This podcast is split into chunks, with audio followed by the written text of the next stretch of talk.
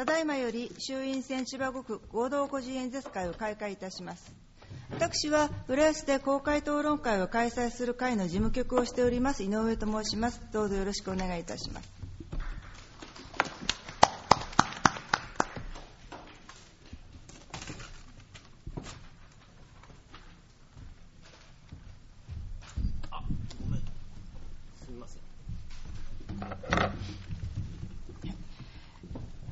ではマイクをコーディネーターへお渡しします。コーディネーターは山田敦さんです。浦安在住30年のジャーナリストでいらっしゃいます。では、立候補者の皆さん方、そして山田さん、よろしくお願いいたします。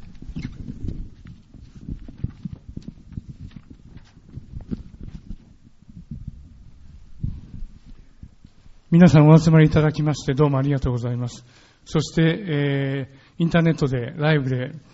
見てらっしゃる方よろしくお願いします。私は浦安在住のジャーナリストの山田と申します。今回この合同立ち会い演説会のコーディネーターを務めさせていただきます。急な解散になって戸惑っておられる方も多いと思いますが、総選挙は国民が国政に参加できる唯一ともいえる機会です。我々は選挙のたびに公開討論会を開いてきまして、有権者が自分たちの代表を選ぶ選挙でどの人が自分たちの意見を代弁してくれるのかということを自分たちで判断する、その有力な材料としてこの合同立ち会い演説会を利用しております。普段は、公開討論会という形でやっておりますが、今回は告示の前に集まることができなかったので、告示後はそれぞれの陣営の方の、立ち会い演説会ということを一緒にするという形で、行わせていただいております。今回は、お三方が参加していただきます。いずれも40代、まさに次の日本を背負う方たちなので、この方たちの、政見を聞いて皆さんいろいろ投票に役立てていただきたいと思います。以上です。それではですね、まず自己紹介をお願いします。着席順1番の、村越さんから、もうこれは前出て、座ったままで結構です。1人2分、2分で簡単に自分の思いを言ってください。それでは村越さん、どうぞ。皆さんこんばんは。本当に毎度この公開討論会を開いていただいて、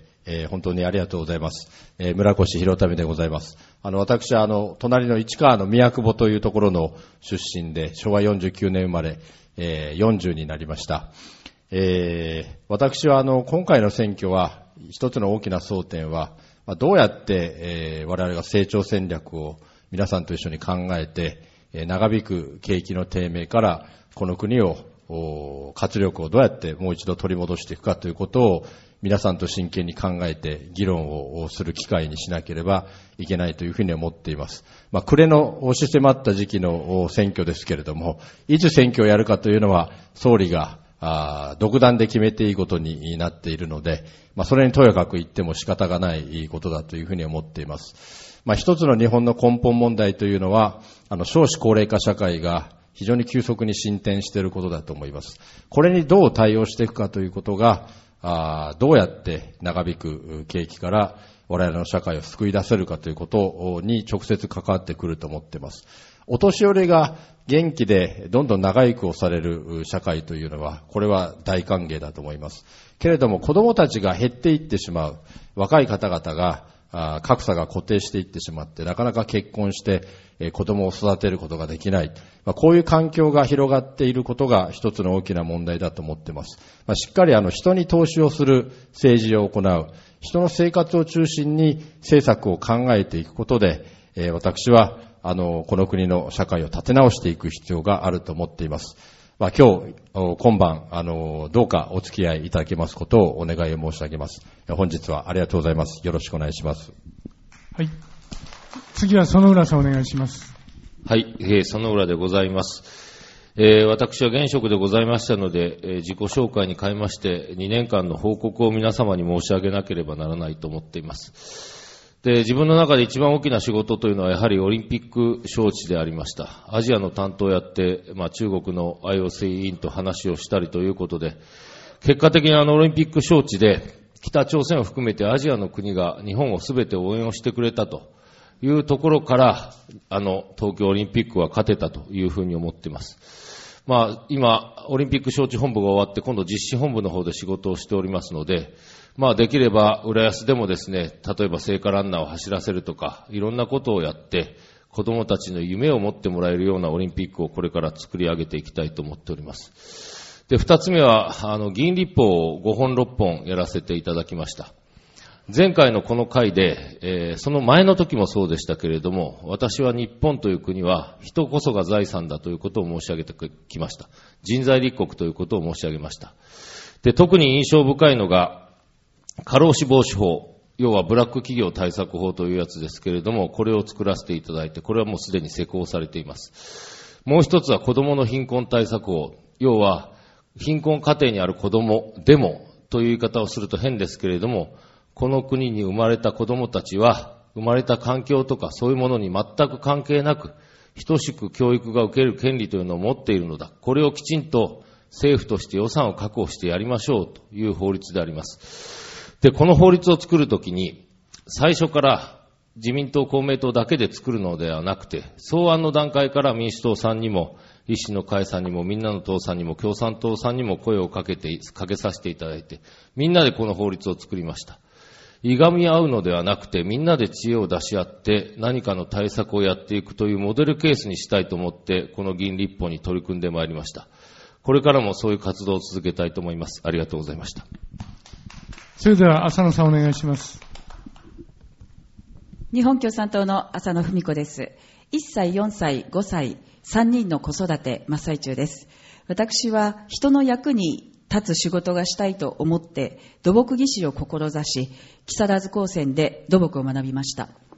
その当時経済的な事情で奨学金とあとはアルバイトで生活をし、そして学校に通いました。その中で日本共産党に入党しました。人の役に立つ仕事がしたい、そういう思いで、その後、木更津市役所で土木技師をしたんです。ただやっぱり、なかなか公共事業が人の役に立つどころか、税金の無駄遣いになっているということに非常に歯がゆい思いがしました。今でもやっぱり同じだと思います。今度の選挙は、アベノミクス選挙、というふうにも言われたり、景気をどうするんだ、そういうことが言われていますが、問われているのはこの間の安倍内閣が進めてきた政治丸ごと2年間だと思うんです。経済の問題、消費税の問題、さらに原発の問題、あと沖縄の新基地建設計画の問題についても問われてきますし、そういうことを今訴えているところです。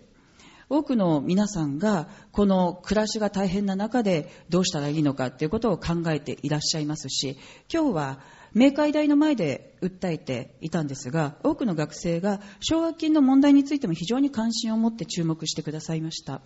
あとブラックバイトの問題についても多くの学生が耳を傾けてくださいまして、ブラックバイト規制法案を日本共産党は昨年の参議院選挙で躍進した後に提出をしたんですが、その後厚生労働省が5000社以上のこの立ち入り調査に入るなど是正をしたり、文部科学省がこの全国の大学に、ブラックバイト問題の相談窓口を設ける、そういう文書も出しました。こういうふうにまた頑張っていきたいと思っています。それではテーマ別討論に入る前に、政治スタンスの基本を見るために10の質問をさせていただきます。これについては候補者の方丸×でお答えいただきたいと思います。では質問を始めます。1番、アベノミクス好循環は始まっている。2番、物価上昇 2% の目標は達成すべきだ。イスラム国との戦いに日本も参加すべきだ。4番、憲法9条改正は必要ない。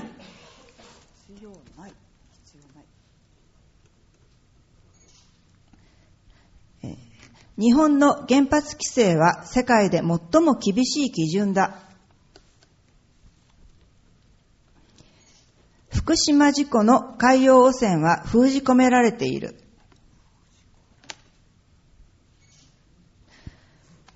東北の復興は進んでいる。法人税減税は必要だ。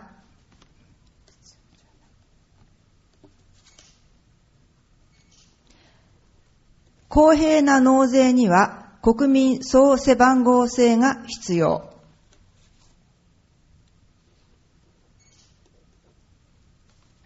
財政再建は消費税を上げなくても可能だ。以上で10問でした。ありがとうございました。それでは最初のテーマ、アベノミクスについて、それぞれ2分ずつ語っていただきたいと思います。それでは園浦さんからお願いします。今丸というのを出しましたけれども、決してつつ裏裏にまで進んでいるというふうには思っておりません。で、基本的には給料を上げたい、そして雇用を安定させたいというのが基本だと思っています。我々が政権引き継いだとき、有効求人倍率という言葉ありますけれども、100人の方が仕事を探しに行くと14人あぶれる、つまり86人分しか仕事がないという状況が、今、仕事の方が増えているという状況まで来ました。で、賃上げも、この春闘というのは本当は労働組合とそれから経営者で決めるべきことに、政労使会議という枠組みの中で政府が自ら賃金を上げてくれということを今やってます。で、一部かもしれませんけれども給料、それからボーナス上がり始めた。じゃあこの人たちが1年上がったからってお金使うかってそうじゃありません。2年3年と続けて給料が上がっていく。そしてボーナスが増えていくという先が見通せて雇用が安定をする。こういう気分になれば初めて、例えばローンを組んでマンションを買おうとか、結婚しようとか、子供の誕生日にちょっと去年より高いものを買おうっていう話になる。で、そうすると、いろんな業界で売り上げが増え始める。で、売り上げが増えていくと、当然安いものより高いものが売れた方が、利益が上がるわけですから、この利益を上げていく。そうすると利益の上がった業界が、今度また給料に、設備投資にという循環が始まると。この景気の循環というものを我々はやらなきゃいけない。だけれども今どこの段階か、ようやく政労使会議で賃上げというものが始まったところ、じゃあ売り上げを増やすのはいつですか、まだこれからだという状況でございますので、ようやくこの15年錆びついた歯車の錆を落とし始めたところだと。ですからこれを続けていきたいということを申し上げております。浅野さんお願いします。アベノミクスで安倍首相は経済の好循環が生まれ始めている、この道しかないっていうふうに言っていますが、実際は格差が非常に大きくなっているのが現実なのはもうすでに明らかだと思います。大企業は史上最高の利益を昨年度は 34.8 兆円上げて、この2年間で資産が100億円以上増えた大株主は100人以上いると、これも野村総研の、計算でも出ています。一方、庶民には円安による物価上昇、それと合わせて4月の 8% への増税で、今賃上げの 2% の話がありましたが、これはベースアップ分も入っていますので、増税分でこれがほとんど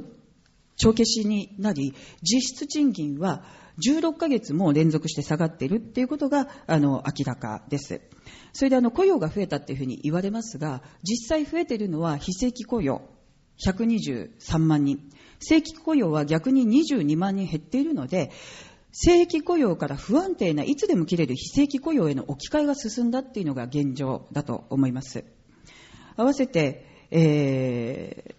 多くの労働者が本当に生活苦の状況ですので、これをすぐに断ち切るためには、まず何よりも今進められている行き過ぎた減税、設けている大企業とこの大株主への減税を直ちにやめるということと、あとは国民の所得を引き上げるための政策を進めるということ、この財政改革と経済改革を進めることで、日本共産党は40兆円の財源を確保して、増税なしできちんと社会保障制度を充実させることができると。国民の暮らしをまず温めることなしには、やっぱり経済の循環は始まらない。 GDP だってマイナスの下方修正されていますし、国民の庶民の暮らしをどういうふうに温めるのかっていうことに軸足を移さなければ、いくら経ってもこの格差は拡大するばかり。こういうものを改めていくことが必要だと思います。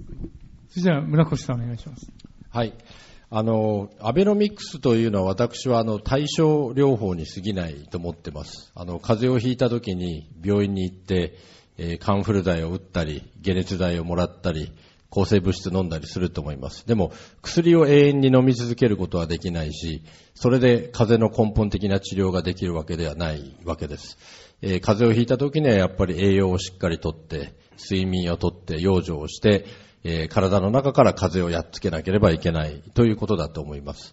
つまり、園浦さん言われたように、最終的にやっぱり景気を回復するには、皆さんの財布の緩めるような政策をやらなければいけないと思います。それは皆さんの将来に対する不安を解消していくことに他ならないわけです。ですから最初に申し上げたように、人に対する投資をしっかり行わなければいけないというふうに思っています。高齢者の皆さんが豊かで安心安全な老後の生活を過ごしていただけるように、医療とか介護とか年金とか、しっかりやらなければいけないと思いますし、現役世代の皆さんがしっかりと正規の雇用につけるように、労働政策をやらなければなりません。また、様々な産業構造の転換を促すようなこともやらなければいけないでしょうし、子育て世代が安心して子供を預けて仕事に行けるような配慮も必要でしょう。また女性の社会進出を促すようなことも必要だと思います。いずれにしましても、ずっとアベノミクスをやり続けることはできないと思います。出口も問題だと思います。また、株を持っている人は確かに儲かったかもしれないけれども、そうでない方々は、浅野さんおっしゃったように物価が上がってしまっていて、給料がそれについていっていない状況ですから、今のところ好循環が始まったとは、私は評価ができないというふうに思っています。はい、ありがとうございました。それでは質問させていただきます。それでは浅野さんから質問します。先ほど、大企業向けの、厳しい措置を、加えることによって40兆円ぐらいの財源を確保する、20兆ですかというお話でした。20兆というと相当な額だと思いますが、どうやってその20兆を調達するんでしょうか。財政再建の道を示してください。はい、マニフェストをお持ちしたんですが、参加者の皆さんにはもうすでに取っていただいているか、そのことがちょっと分かりませんが、このダイジェスト版の中の3ページのところに、その根拠を表でお知らせしております。3ページのところ、日本共産党の財源提案というところがあります。大企業のこの税制を見直すというのは、この間ずっと下げられ続けていますので、それを元に戻すということだけでも 2.4 兆円ですけれども、一番大きなものは国民のこの所得に応じたこの税の配分をきちんとやっていくと。今所得が1億円過ぎた方は税率がどんどん下がっていくという逆転現象が起こっているので、そもそも税は所得の再配分というのが一番の原則なので、そこはきちっと筋を通していくということですね。あと大きなものは公共事業など軍事費の無駄遣いを改めるということも入っていますので、それを合わせて20.2 兆円という、そういう算出根拠、これは見ていただければわかると思います。村越さんにお伺いします。民主党は消費税、自民党と一緒に消費税に賛成したと思うんですが、これから、あと3年後に先送りしたその後の見通しはどうなっているんでしょうか。先ほど最終的にですね、その財政再建のためには消費増税を上げなきゃいけないかどうかというところでは質問と関わると思うんですけども、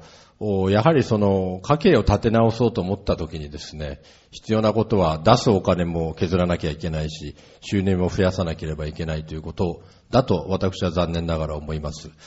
少子高齢化社会が進んでいって、子供たちが減っていて、高齢者が増えている中で、誰がその社会保障の財源を担っていくかということを考えたときに、残念ながら最終的に税金を増やしていくということは、生活の皆さんに与える悪影響を考慮しながらやっぱり避けて通れない問題だと思っています。やはりこの国の国民の皆さんの預貯金は1000兆円以上あると言われてますから、そのうちの 1% だけでも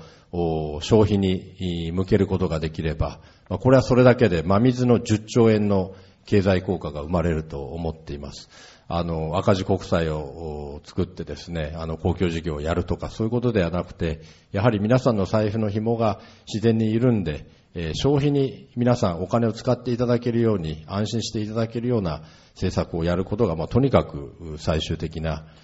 景気に対する処方箋になると思っています。ありがとうございました。園浦さんにお伺いします。先ほど賃上げができた、これからも進めていくというお話ですが、実質賃金、名目賃金と物価上昇を加味すると、もう15ヶ月連続でもって下がっています。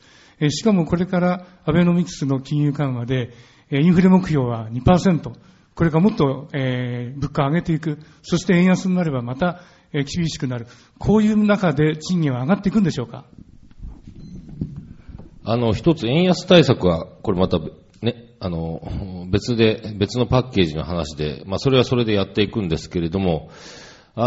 先ほど少し話をしましたけれども、政労使という会議、いわゆる政府の政、それから労働組合の労、市は使用者という会議をやらせていただいています。で、ここで何をやってるかって、本当はですね、僕連合の会長とも親しいもんですから、あんまり官邸がその連合の専売特許に口出しするんだって怒られたこともあるんですが、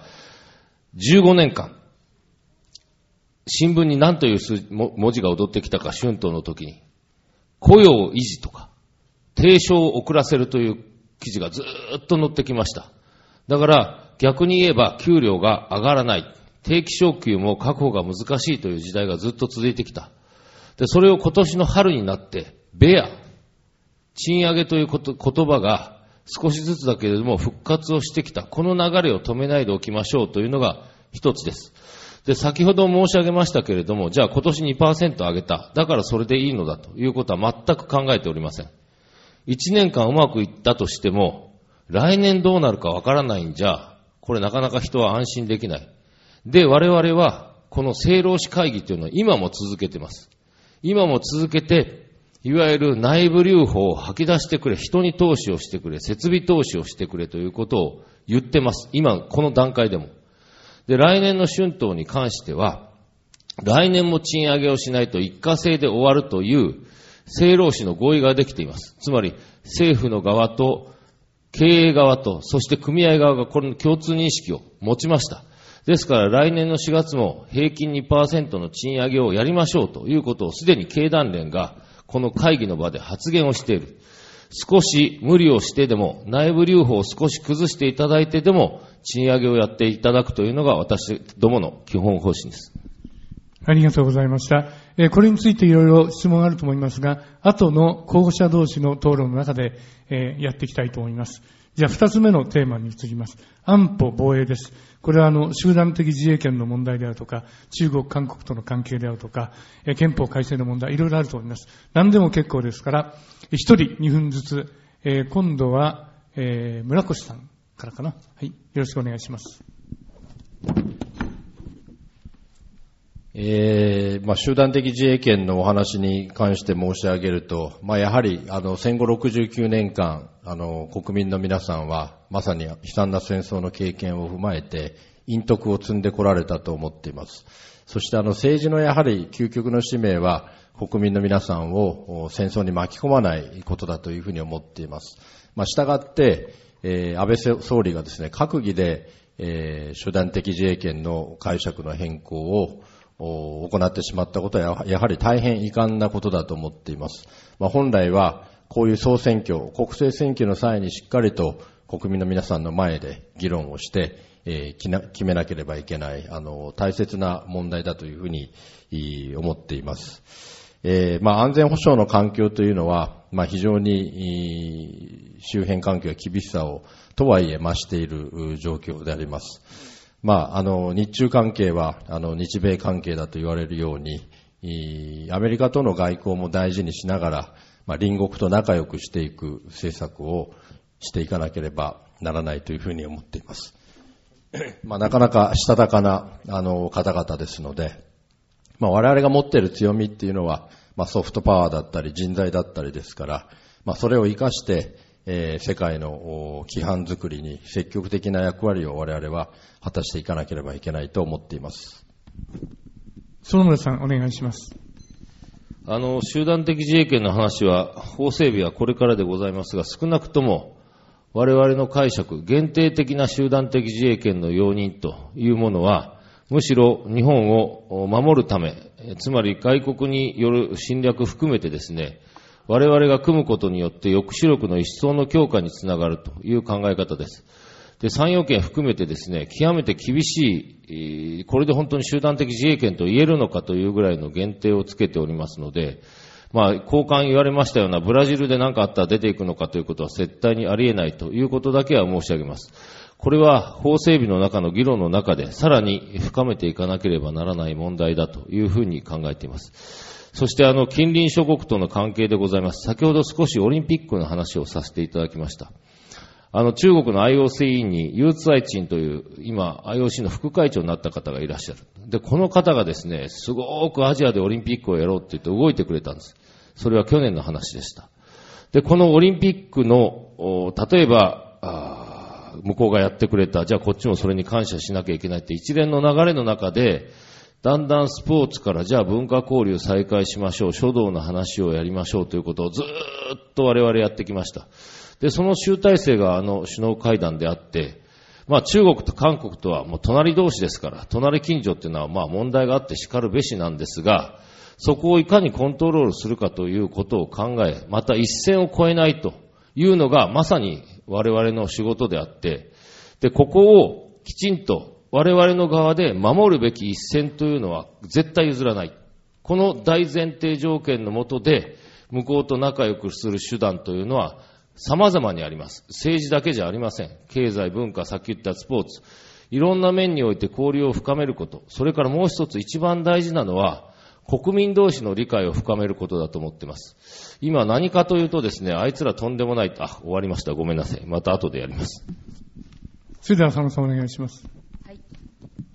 マニフェストの中にも書かせていただきました日本共産党の5つの転換のうちの大きな3つ目の転換なんですが、今日は特定秘密保護法が施行される日、そういう日で何が秘密かっていうことも軍事に関するものは、秘密にする。それで国民の見る、聞く、すべての権利をこの処罰の対象にしていく国民とジャーナリズムですね。で、それは集団的自衛権の行使を認めるという閣議決定と一体に戦争する国づくりに他ならないとこういうふうに思います。先ほど集団的自衛権の行使は国民を守るものだっていうお話がありましたが、この間日本は集団的自衛権の名のもとに行われたアメリカが行った戦争に反対の態度を示したことは一度もありません。日本の国民を守るものではないということははっきりしています。多くの方が今ここに危機感を持ち、戦争を体験された方、あと20歳の初めて投票するという方までがこの憲法9条の問題について非常に危機感を持って今度の選挙に臨みたいとこういう話をしてくれています。戦後初めて憲法9条これまで守り続けてきたのにこれを変える、そういうことを解釈だけでやっていいのかということに非常に危機感があるわけですね。そのことに対するこの国民的な論議とかそういう問いとかもないわけです。そこをきちんとこの選挙でも争点にしていくことが大事だと思いますし、この問題について党としてどういうふうに考えるかということもつまびらかに明らかにしていくことが大事だと思います。この近隣諸国との関係では北東アジア平和協力構想というものを日本共産党は提提唱していまして、話し合いで何でも解決していくということを基本、軍事対軍事では絶対にダメ、これはやっぱり戦争への道で近代国家としては絶対に取ってはならない、そういう道だということはこの間の歴史が明らかにしていることだと思います。ありがとうございました。それでは質問させていただきます。今度は園浦さんですね。先ほどイスラム国との戦争の話が出ましたけれども、アメリカはいよいよ地上戦に出るんではないかという感じで、オバマも厳しい決断を迫られると思います。そういう時に日本がこれで参戦はできない、今の解釈だとできないと思いますが、アメリカとの関係を強化していくというこの集団的自衛権の中で、頼まれたら後方支援ぐらいやらなきゃいけないんじゃないかなっていう雰囲気が出てこないとも限らないんですけど、そういうことはないと言ってよろしいんでしょうか。ありません。9月の国連総会僕行ってきまして、イスラム国の対策会議に出てきました。でそこでケリー国務長官と個別に会談をして、日本は軍事的貢献一切これはできないということを明言をして、ケリー長官からそれは日本の立場をよく理解するという発言をいただいておりますので、出すことはありえません。これはもういわゆる、今軍事作戦をやっている、地上戦をやっている国のすべてに、そこの会議で、例えば UAE なら UAE の外務大臣とか、フランスのファビウス外相とか、個別に全部会談をしてすべて了解をいただいておりますので、出すことはありません。浅野さんにお伺いします。中国と尖閣列島でややこしいことになっています。かなり神経戦のような状況だと思いますが、中国とどういうふうに向かい合っていくのか、同じ共産党同士で何か連携するようなものがあるのかどうか、その辺の糸口がありましたら。はい、領土問題の解決で、その尖閣諸島の問題については、これまで中国との関係で問題はないということで棚上げしてきたことが一番の問題です。日本共産党は一番最初の出発点の問題で、そもそも尖閣諸島がどちらの国に占有されているのか、先制の問題で考えますと、それは日本が一番最初に先制したということが国際的にも明らかになっていることですので、そのことを踏まえてきちんと話し合いで解決をしていくという態度で臨むことが大事だと思います。合わせてこの問題が解決する以前に排他的水域への侵入とか、そういうことが随分と問題になっていますけれども、そのことはきちんと解決するように中国に対して日本政府が粘り強く働きかけるということなしに、軍事的なものでそれを対処していこうという態度を取ることが問題をやっぱり解決を難しくしているものだと思いますし、この問題と合わせて日本と中国との歴史的な問題もやっぱり解決をしていこうという、そういうスタンスできちんと話し合いのテーブルを作っていくということが大事だと思います。先ほど言ったような北東アジア平和協力構想の中にも領土問題のことは私たちも考えて中に入れてあります。そのことをきちんと解決していこうという、まずテーブルをきちんと作っていくということが大事だと思います。それでは丸岡さん、安保、防衛問題について民主党はかなり党内に幅広い意見があると思います。集団的自衛権一つとっても随分意見が違うと思うので、そのような党の中で村越さんはどういう立場を取っていて、そして違う意見についてはどんなふうに党内をまとめていこうとお考えでしょうか。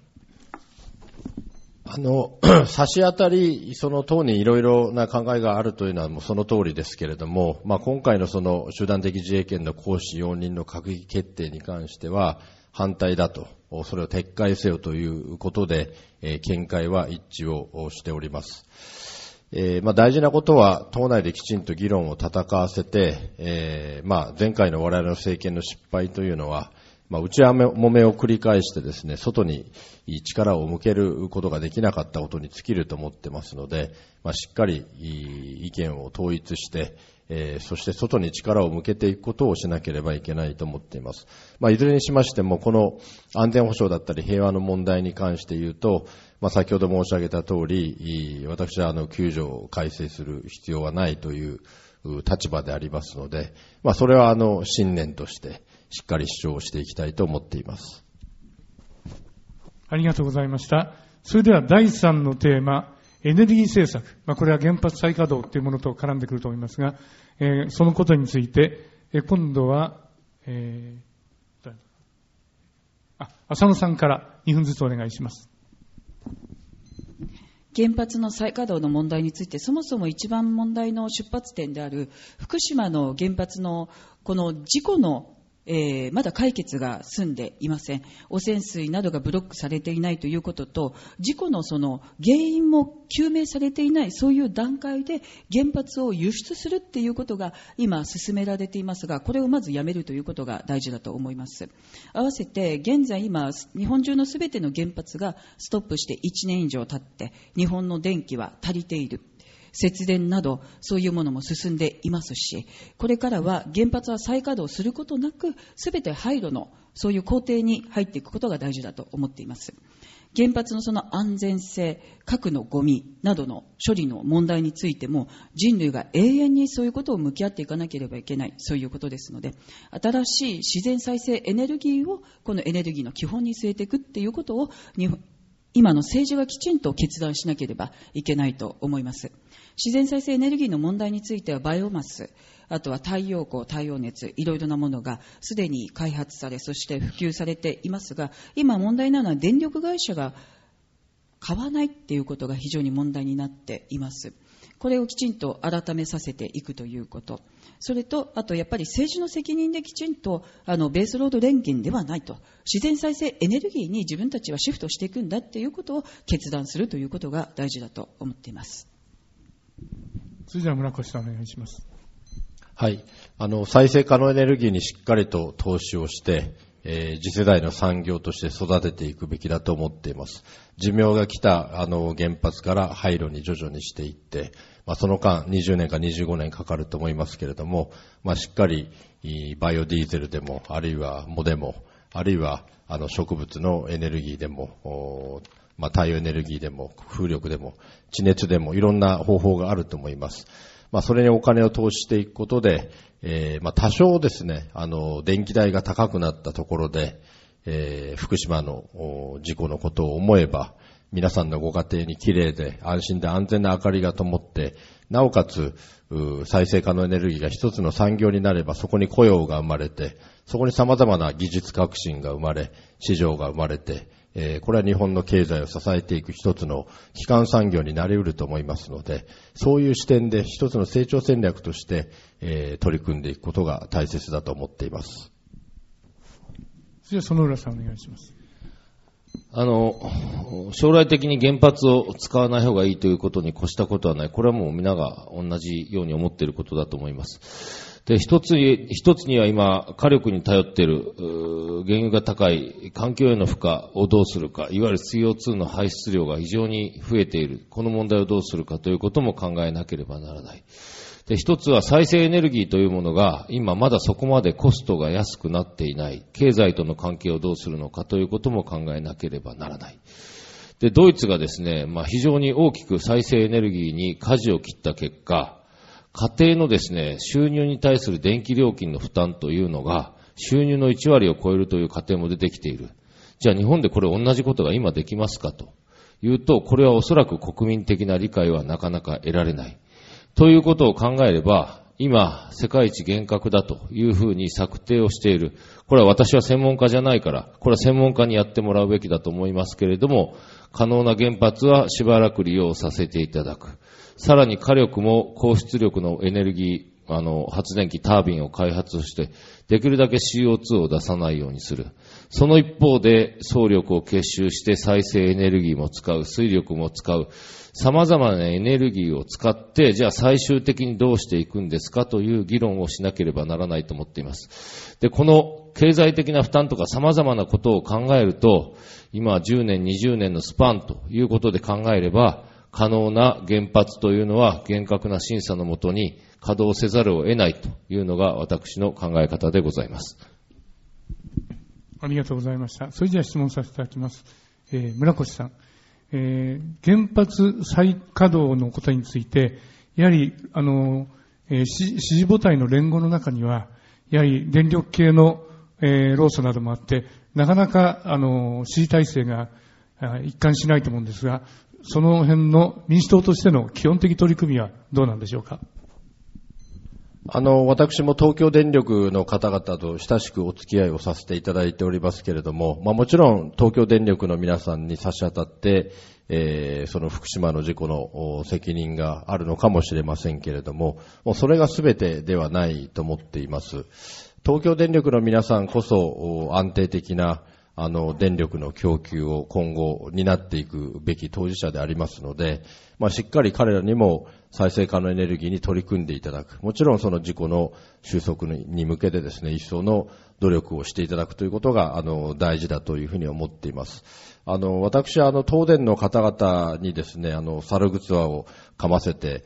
ひたすらその彼らを攻撃して、全部彼らが現場の労働者の皆さんが悪いんだと。いうその風潮には非常に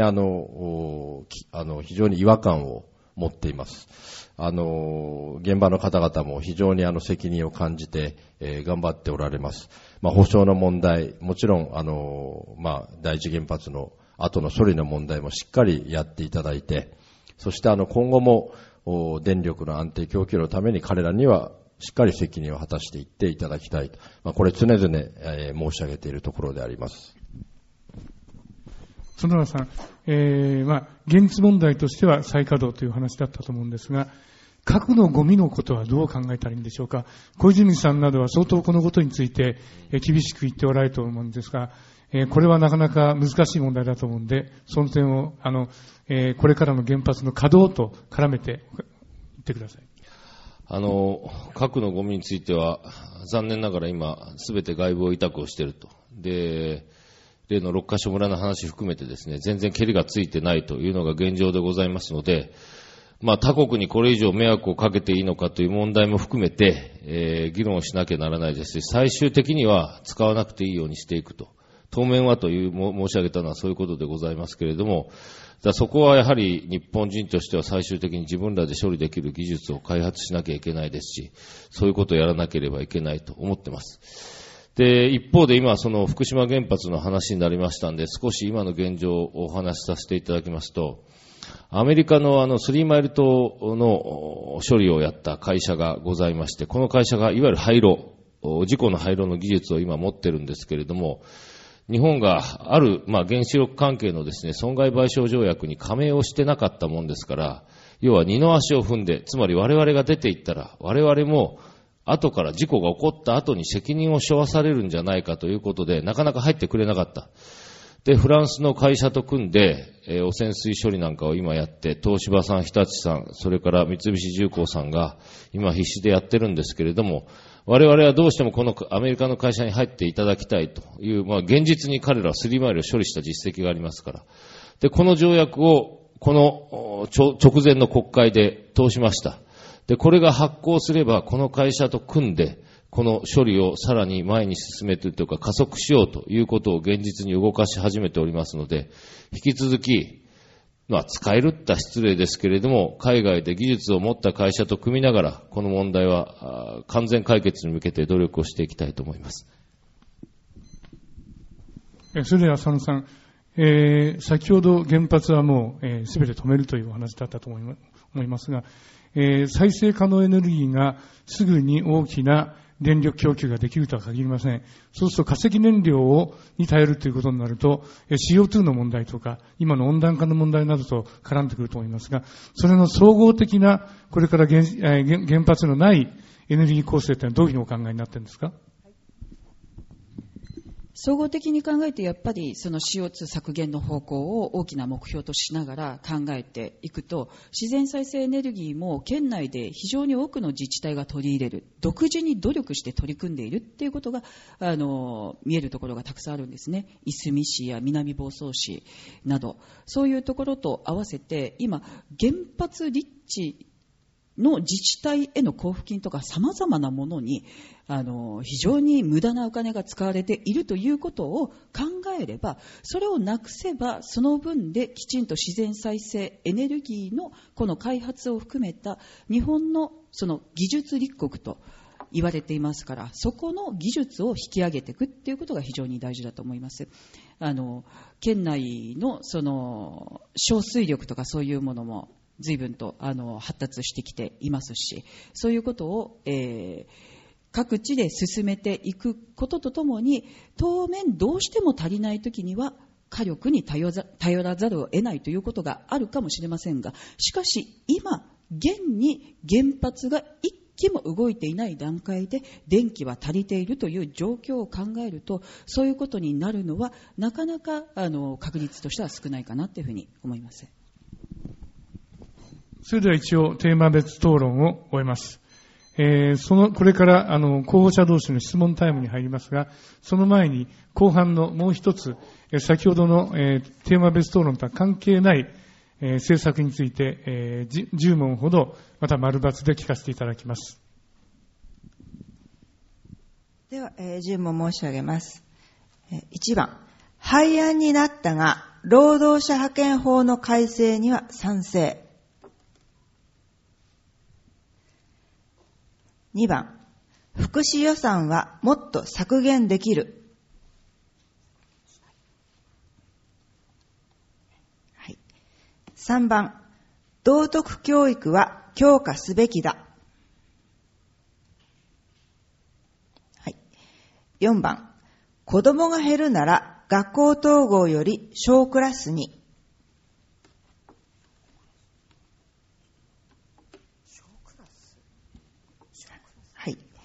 5番、子どものゲーム機遊びに規制強化を。はい、6番、東京五輪は中央・地方の格差を広げる。はい、7番、カジノは解禁した方がいい。はい、8番、成長より分配が大事。成長も分配も大事。はい。9番、女性が社会の一員として働くには法律のバックアップが必要だ。はい。10番、外国からの移民をもっと増やすべきだ。ありがとうございました。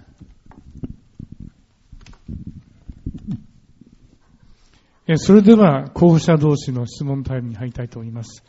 誰からかな。じゃあ園浦さんがトップバッターです。お二人に聞いてみたいテーマ、ご自分の意見も踏まえて論争を深めてみてください。はい、1人2分、答える方も2分です。それぞれ2分、それぞれに2分ずつ、まとめて2分でもいいですか。質問2分、答える方も2分。はい、まず村越さんにお伺いをしたいのが、今回の選挙でですね、民主党さん、分厚い中間層という言葉を使っています。で、この日本は中間層が大きかったから大変、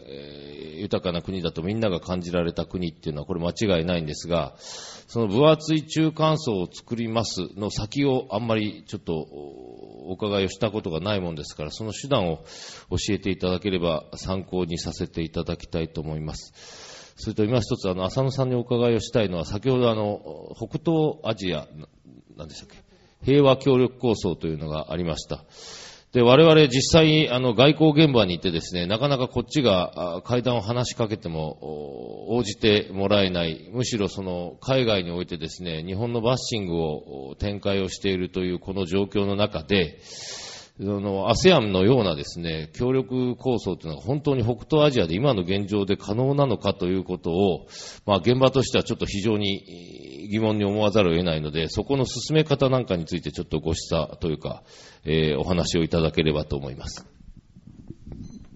それでは村越さん、分厚い中間、浅野さん先、ごめんなさい、浅野さんが先だそうです。それでは北東アジア協力機構ですか、これについての、段取り、見通し、これについてお願いします。北東アジア平和協力構想でして、ヒントとなっているのは東南アジアの ASEAN です。 ASEAN でやっていることは、年間1000回以上のこのセッションを行っているということなので、1日あたりで平均で考えても3つ以上のそういう話し合いが持たれていると。で、これだけ話し合っていると、どんなに紛争やまた障害などこう意見の違うことがあっても、それを戦争に持っていくようなそういう関係は成立しなくなってくる。グリーンセッションって言って会議と会議の合間に歩きながらこう話をするということも努力としてやっているということなので、これは非常に学ぶべきところがあるのではないかなというふうに思います。あともう一つはやっぱり多くの方がこの心配されている北朝鮮問題をどういうふうに解決していくかということで、北朝鮮も含めたその6カ国協議の枠組みが現在あるのですから、これをきちんと再開して、ここでの話し合いのテーブルをきちんと進めていくということですね。でもう一つは先ほど言いました領土問題の解決ということについても、この紛争をエスカレートさせない、これ先ほど言わなかったんですけれども、エスカレートさせないためのそこでも行動規範をきちんと設けていくっていう、東南アジアのASEAN で持ってるんですね、タッグというもの。だからそういうものも非常に参考にできるかなというふうに思います。で何よりもやっぱり大事なのは、日本が過去の侵略戦争と植民地支配でどういうことをやったのかということの歴史認識をきちんと向き合って、そこに真摯に反省した上でやっぱり関係を作っていこうとしない限り、それはいい話し合いの関係が作れない、障害自身を日本が作り出して今いるのではないかなというふうに思います。それでは村越さんお願いします。はい、ご質問ありがとうございます。やはり冒頭申し上げたように、この中間層を増やしていくというのはある意味アベノミクスへのアンチテーゼでもありまして、やはりアベノミクスで得をした方々というのは、やっぱり当座大企業であったり、株の資産を持っていたり、金融資産を持っていたり、投資をしている方々にとどまっているんじゃないかというふうに私は思っています。そこから既得権益から外れてしまっている方々をどうやって、豊かにしていくかということを考えれば、それは当然彼らの大多数の国民の皆さんの生活の底上げを図っていくための政策を実践していくことになると思います。いろんな分野が考えられます。子育て世代からすると教育、あるいは格差が固定されてしまって、なかなか結婚できない方々にも子供を産んで、育てやすい環境を作っていくようないろんな配慮ができますし、高齢者の皆さんからすれば医療とか介護とか年金をしっかりやっていく、そういった皆さんの将来の不安をやっぱり解消していく政策をどんどん人に注目をして、公共事業とか金融政策に集中するんではなくて、人に投資をする、そういう政治を行っていくことを、総称して分厚い中間層を作るんだというお訴えをさせていただいております。ありがとうございました。もう少し話は深めていきたいんですが、とりあえず一巡したいと思います。それでは浅野さん、質問お願いします。はい、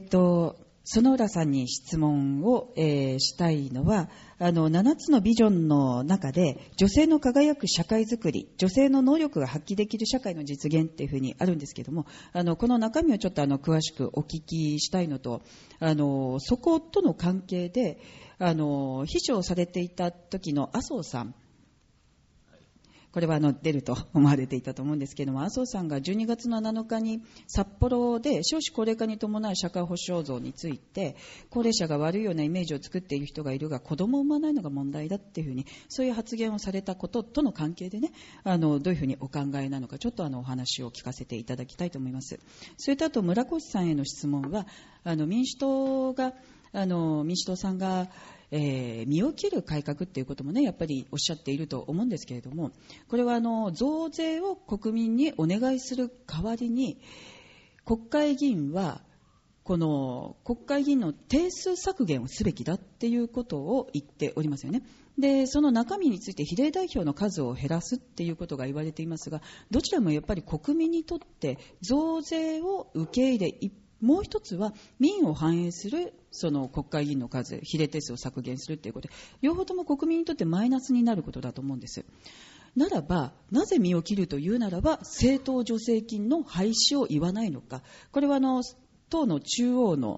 財政のその比率の中で、民主党の本部の財政比率8割近く政党助成金に頼っていらっしゃると思うんですね。そのことについてやっぱりここを、切るべきだということを民主党がきちんと、ね、主張してくださるということが大事なのではないかなというふうに思いますが、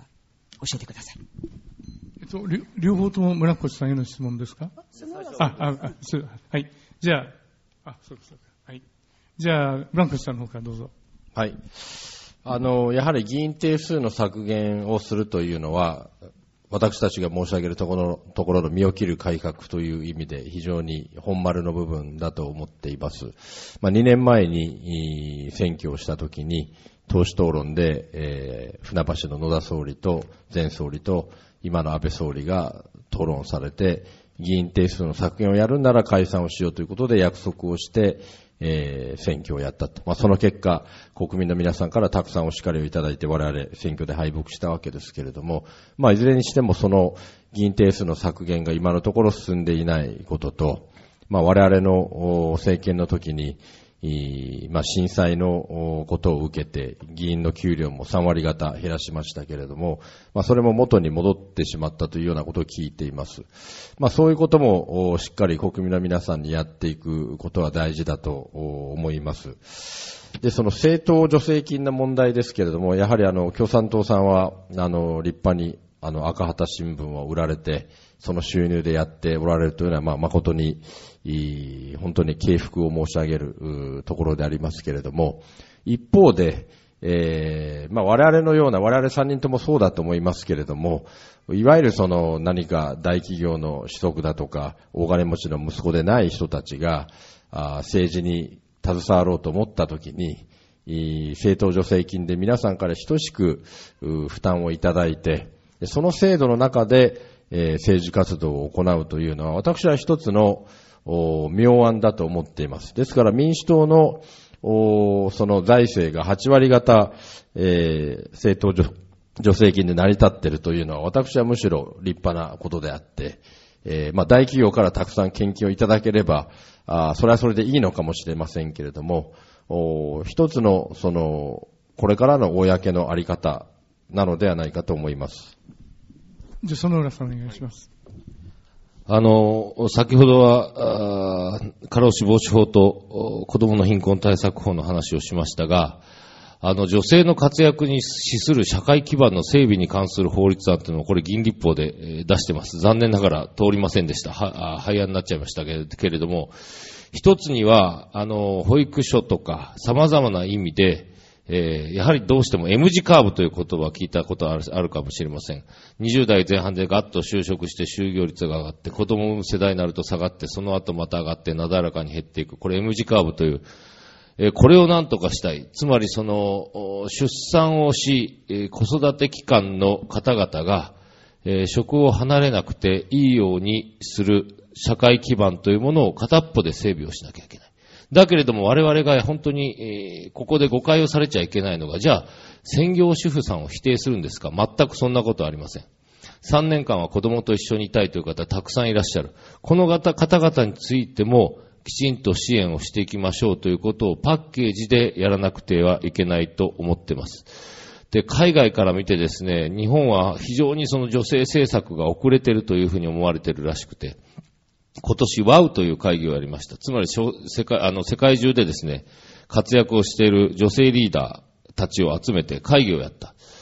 で、ヨーロッパからも大勢の方々いらっしゃいましたけれども、トニー・ブレアさんのご婦人がヨーロッパからたくさんの人を連れてきていただいて、で、夕食を一緒にした時にですね、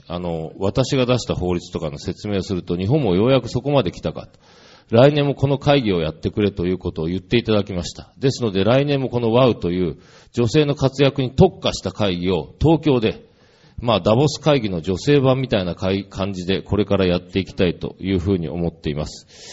以上でございます。ありがとうございました。それでは村越さん、質問お願いします。私はこの小選挙区制度の一番一つの残念なところは、なかなかですね、党の主張の戦いということを有権者の皆さんにご判断をもっぱらいただくような立て付けになっていることだと思います。なかなかですから候補者の個性とか人柄とかそういうもので、国民の皆さん、有権者の皆さんが判断するようにはなっていないということが、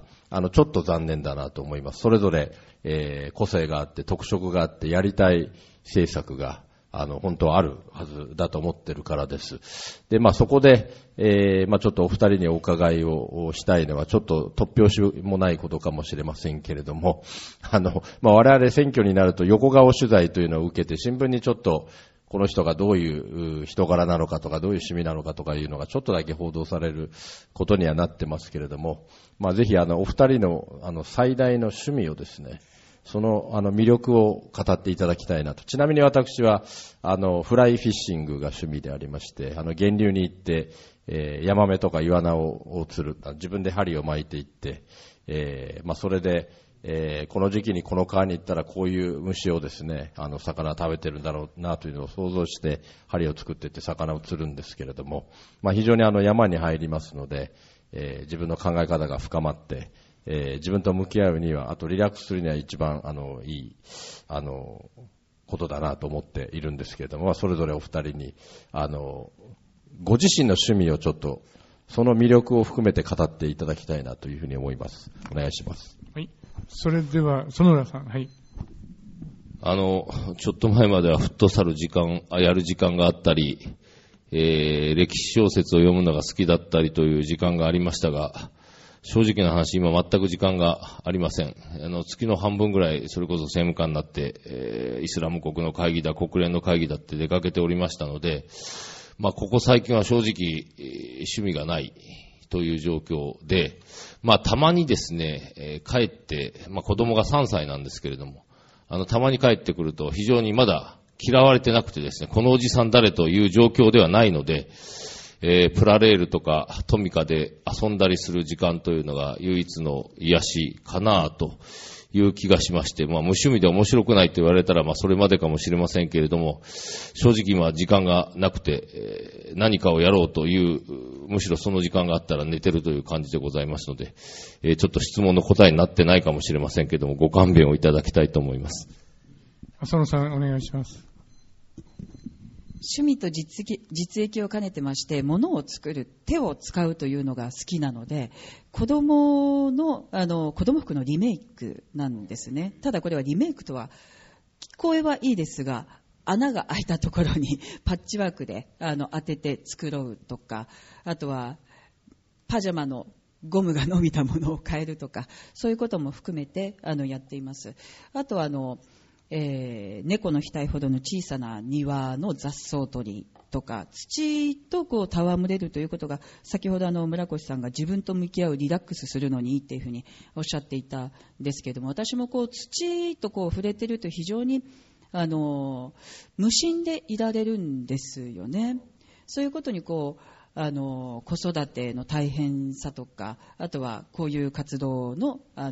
いろいろなものを考えたりもしますけれども、そこでリセットすることができるなっていうふうに思っていまして、土木の仕事もやっぱり土に関係するんじゃないかっていうことを横顔取材で実は指摘していただいたんですね、記者さんに。そういうことを考えますと、これからも土に触れながら、子どもとも共に成長していく、私が土木技師を志した人の役に立ちたいっていうこととの関係でも、やっぱり仕事でもそういう多くの皆さんとのね、触れ合いとかそういうものも、これからも土に関することで、やっていけるのかなというふうに思っています。ありがとうございました。もう一つちょっとこちらから伺いたいことなんですが、よろしいでしょうか。先ほどから安保外交のところで近隣諸国との関係っていうのが出てますけども、これなかなかこれから日本が次の時代難しいところだと思います。中国、韓国、ロシアとの関係をどうしていくのかっていうことだと思うんですが、どなたも戦争をやろうというお考えないようだと思うので、どうやったらですね、先ほど浅野さんは ASEAN 方式ということを言われたんですけども、村越さん、園田さん、どういう糸口から友好関係を作っていけばいいのか。一方でヘイトスピーチにですね、象徴されるのは非常にトゲトゲしい排外主義的な動きが出てきて、ちょっと世界から見ると異様だなという部分もあるんじゃないかと思うんですが、そういうことも踏まえてどうやってこれから近隣との関係を保っていけるのか、その辺のお話を、どなたなのか、次は。村越さん。じゃあ、園浦さんから。はい。レイシストなる人種差別主義者とは我々は全く相入れない。これははっきり申し上げておきます。で、外交関係どうするかって話なんですが、友好とは言いながら、外交というのは言葉を使った戦争という言葉もあるぐらい、非常に厳しいものです。で、我々はやはり、外交関係の大切さと、それから我々の守るべき利益、国民の命とか領土とか財産とか、そういうものを断固として守るということもきちんとやらなければならない。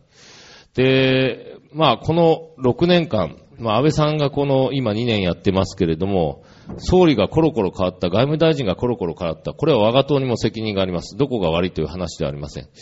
で、この結果何が起こったかというと、個人的な関係が全く築けない。で、今ですね、やはり海外にあっちゃこっちゃでいろんな方々に会って話をしていると、やはり1回目より2回目、2回目より3回目と会った人の方が本音が話ができる。例えば僕、中東の担当やってますけれども、パレスチナの大統領だって会って話するのと、初めましてというのは全然違う。で、ここの個人的な関係を築いていくしかないなというのが、もう究極的には外交というのは人がやるもんですから、首脳同士が緊密な関係になって、よし、あいつのためなら俺はここは譲ってやろうという関係を築けるかどうか。で、例えば今、じゃあ総理が誰と仲いいんだっていうことを言われると、ロシアのプーティンとも仲いいですし、オーストラリアのアボット、それからトルコのエルドアン、こういうところと非常に仲良くしてますけれども、だから対ロ制裁なんか見ててもですね、総理はプーチンのことを思ってかどうか知らずか、極めて抑制的にやってる。それに応えて、ロシアも日本に無茶苦茶なことはしてこないという状況、微妙な状況ですけれども、ウクライナの問題を含めて今そういう状況にできているというのは、まさしく首脳の個人的な関係だと思いますので、そこをとにかく強化していくというのが大事だと思っています。浅野さん、お願いします。はい、先ほどから何度も強調させていただいているように、話し合いの関係を作るということが一番大事なのであって、それは憲法9条の精神で武力は持たない、二度と戦争はしないということが土台にあってできることだと思うんですね。だから解釈会見をした今日、閣議決定を撤回するということと合わせて、この9条を守った平和外交をするということが近隣に向けて一番日本は平和外交をしますよっていうメッセージになるんじゃないかなというふうに思います。その上で先ほどの平和協力、機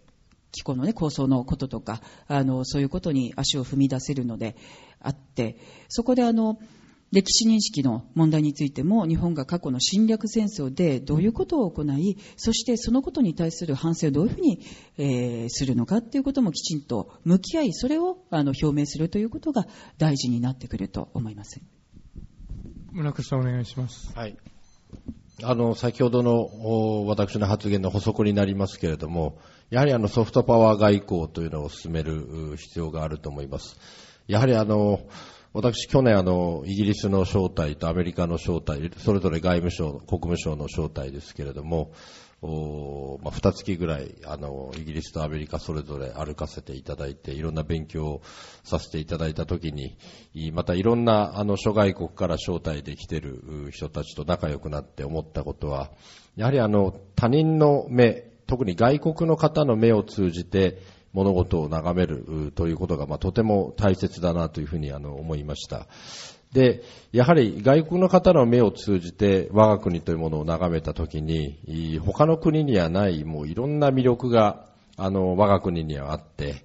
で、なおかつそれを意外と私たちは普段ありがたく思っていないというか、気づいていない日本のいいところがいっぱいあると思っています。やっぱりそういうものをどんどん活かして、近隣諸国と仲良くをしていくというのが私は一番大事なことだというふうに思っています。ありがとうございました。それではですね、会場の皆さんから寄せられている質問について、ちょっと、皆さんに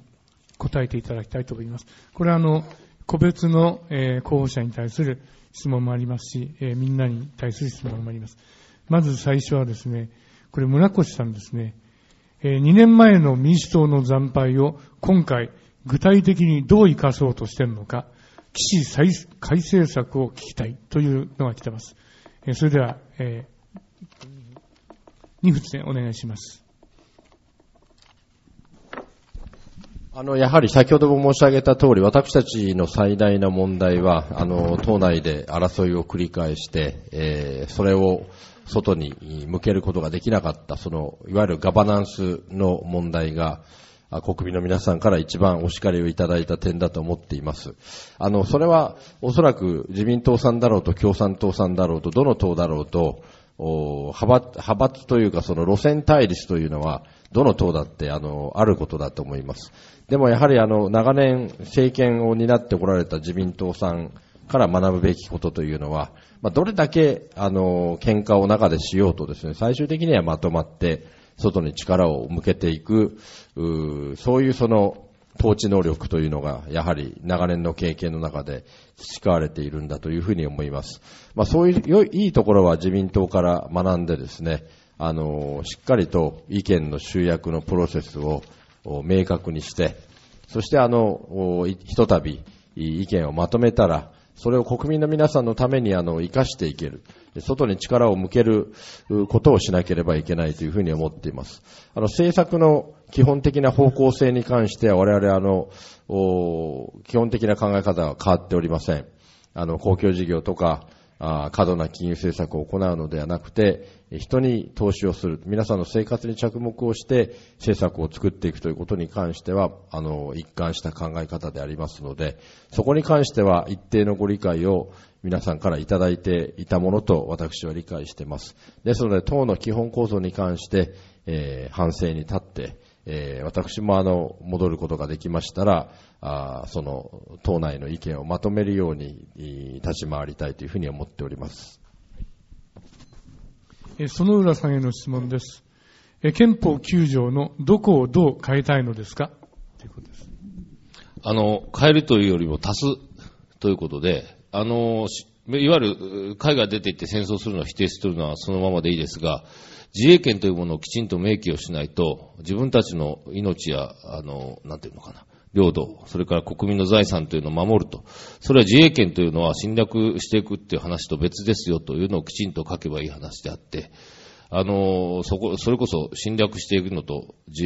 衛で守るというのは全然別の話ですから。ですから、むしろ公選権と自衛権という意味で言えば、海外に出て行っていろんなことをやるというのは否定をしたまま、今の9条の精神を残してもいいと思いますが、少なくとも自衛権というものは、明記をして自分の国は自分で守っていくということを明記をすべきだという考え方であります。丸抜とね、やはりややこしいということでございます。浅野さんへの質問です。中国共産党とどう付き合うんでしょうか。中国社会の今非常に問題が多いと思いますが、長所と短所というのはどうお考えなんでしょうか。はい、中国だけでなくてどの国ともそうだと思いますが、おっしゃっていることは同じ共産党同士とかそういうことになると思うんですけども、私たち日本共産党はカテゴリーでくくると中国共産党と日本共産党は全く別物だというふうに考えています。これは日本共産党は日本共産党として中国共産党は中国共産党としてそれぞれ主張があると思いますけれども、その国の長所短所を含めて私たちはそれぞれの問題で話をしますが、これは他の国の問題として立ち入ることができないことはしません。ただ民主主義を犯すようなそういうことについては、これは国際的に糾弾されるべき天安門事件とかそういうことについてはきちんと激しく私たちも糾弾しましたし、そういう言論抑圧などはあってはならないことだと思います。日本共産党はそういうこととは一切無縁な政党として共産党の立場を明らかにしているので、付き合い方として私たち日本共産党の話し合いのルールを守るということと、あと中国共産党のいいところ悪いところを含めてそれぞれの態度を私たちはきちんと明らかにしています。それからこれは皆さんへの質問だと思います。この国をどのような国にするのでしょうか。例えば高福祉高負担、中福祉中負担、それから小さい政府、小福祉小負担ですね。そのために何をし何を切っていくのか、特に若者に夢を与える、ことが国を救うことになるだろうけども、若者だけに負担を押し付けるのは絶対嫌ですと、皆さんのこの若者を意識した国のありようっていうのをそれぞれ語ってくださいということです。園村さんからですね。私は前回も前々回も申し上げましたけれども、日本というのは国土が狭い、かつ資源もないけれども、ここまで来れたというのは先輩たちの大変な苦労があったと思いますけれども、人材が優れていたから。だから僕はもう最初の選挙の時から人材立国ということを前回もこの場で申し上げました。その前の時もこの場で申し上げました。という意味では人への投資、つまり若い人たち、教育含めた投資をしなければならない。だから子供の貧困対策法というのを作って、少なくとも奨学金は無利子にしなさいよ。そして貸すだけじゃなくて、渡し切り型の奨学金も作りなさいよ。いろんなことやってます。でもこれにはお金がかかります。当たり前の話ですけれども、お金がかかります。で、何福祉何負担という意味で言えば、日本は中福祉中負担が一番向いていると思います。おそらく高負担には耐えられない。低福祉の今から切り捨てみたいなことはできないという意味で言えば、中福祉中負担の国家になる。ただ、これは夢物語みたいな話はできませんので、はっきりこれは申し上げなければいけないと思いますが、これまでは右肩上がりに伸びていく経済成長の中で、富をどうやって分配をするかという話をしてきました。だけれどもこれからは大変苦しい、我々の世代もそうですけれども、マイナスの部分、負担、これをどうやって分かち合うかという話をしなければならない時代、これを逃げずにやっていかなければ、いつまでも夢物語のようなことばっかり言っていると、今の20代、そして10代、これから生まれてくる子供たちにとんでもない負担を押し付けることになる。それだけは避けなければならない。ですから、私は今から負担の分配だよということを正直に申し上げ、怒られることもありますけれども、この道をこれからも進んでいこうと思っています。あともう一つ、終わった。ごめんなさい。浅野さんお願いします。きっと懸念されている問題は、消費税が高齢化社会のためにといって導入されて、福祉のためにといって増税されてきたけれども、この間の社会保障制度は改悪の連続だということと合わせて、これから 10% への増税で本当にこの社会保障が良くなるのかっていう、そういうこの不安を持っていらっしゃると思うんです。で、その問題で考えると、消費税がこれまで国民から240兆円近く、吸い上げられたにもかかわらず、そのことが福祉には回らずに、先ほど言った大企業への法人税、連結税など様々含めて、やっぱりこれも200数十兆円の減税になっているから、ほとんどこの減税の穴埋めに使われていたというのが実態だと思うんです。そんなことをしてたら、やっぱりこれは社会保障にお金がかかりすぎているから削るんだっていう、そういう論調に持っていきますし、この間削られてきている年金も、あとは医療費の負担増、あと介護保険の問題についても、これをまず改悪前に戻すっていうことが大事で、あともう一つ、その財政的な入りの部分で、先ほど言った行き過ぎた減税を改めるっていうことがね、必要だと思います。そういうことをして財源をきちんと確保すれば、これは福祉が低くなってもみんなで分かち合って我慢しなさいよっていう、そういう論とは全く違うそういうことが、ね、展開できると思います。財源が確保できればこれは社会保障制度を充実することができるんですから、税金の無駄遣いを削る、そして社会保障を充実させる、国民の生活を応援していくっていう、そういう軸足をそこに移せば知恵は湧いてくるものだと思います。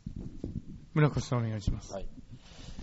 私は高福祉高負担ということにはならないのではないかというふうに思っています。消費税が 40% か 50% とかいただく代わりにいろいろな社会的な保障がタダになるという、北欧みたいな社会に我が国を持っていくことは、なかなかこれは馴染まないのではないかというふうに思っています。大切なことはやはり若い人たちにまずは機会の平等を担保するということだと思います。若者の貧困のお話がありましたけれども、やっぱり格差が固定化されていってしまっていて、世代間の格差が連鎖しているという指摘があります。帰ってもご飯がなかったり、お腹空いて勉強もできないと。で、そういう人たちが多くなっている中で、いろんな今取り組みがあって、 NPO で、勉強を教えたり、食事を例えば空き家を使って食事を提供したり、様々な試みがなされています。やはり社会全体で若者の健やかな学びと成長を支えていって、でやっぱり彼らに将来のツケを回さない財政規律をしっかりやっていくことが元に戻ってやはり大事なんだろうと思います。ということを踏まえて、どうやってこれから近隣との関係を保っていけるのか、その辺のお話を、どなたなのか、次は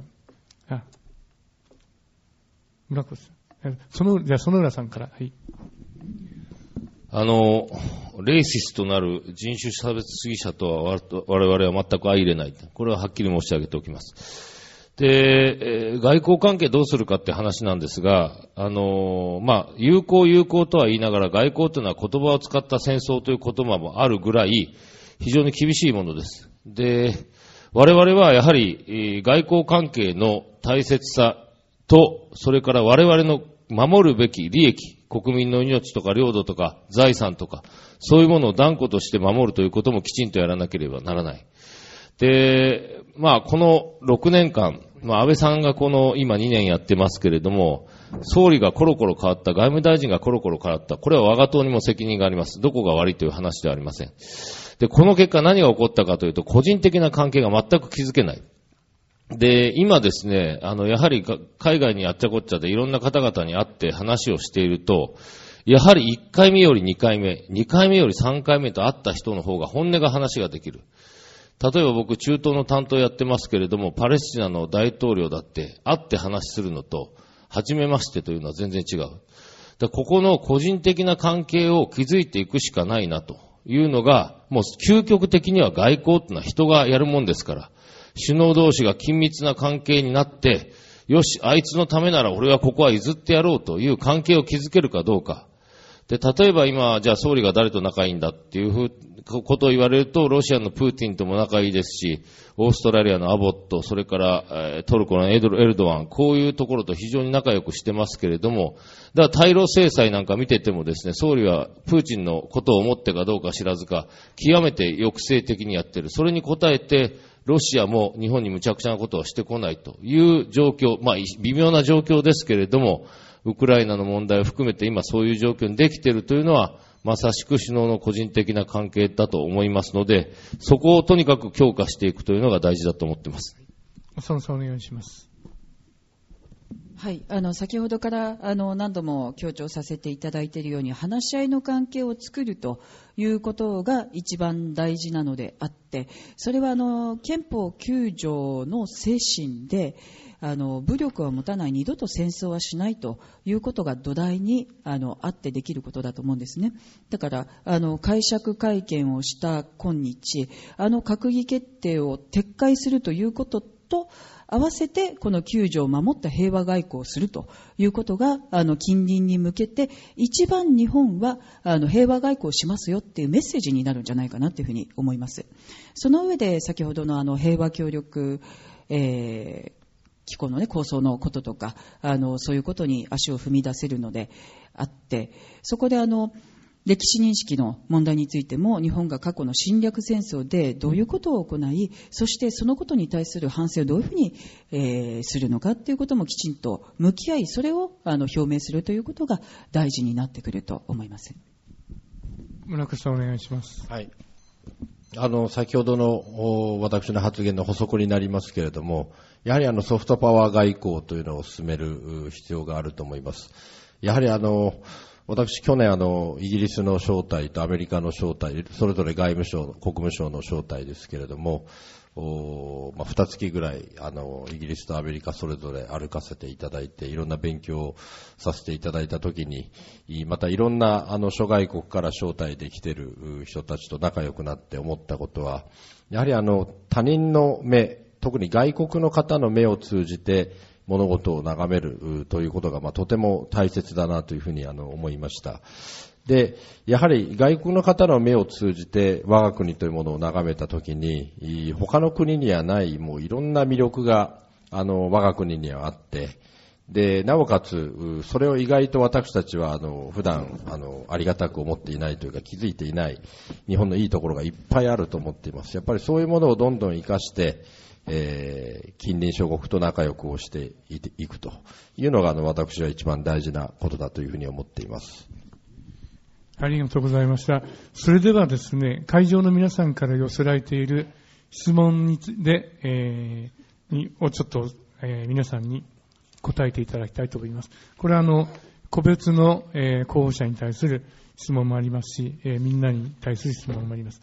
まず最初はですね、これ村越さんですね。2年前の民主党の惨敗を今回具体的にどう生かそうとしているのか、起死回生策を聞きたいというのが来ています。それでは、二淵お願いします。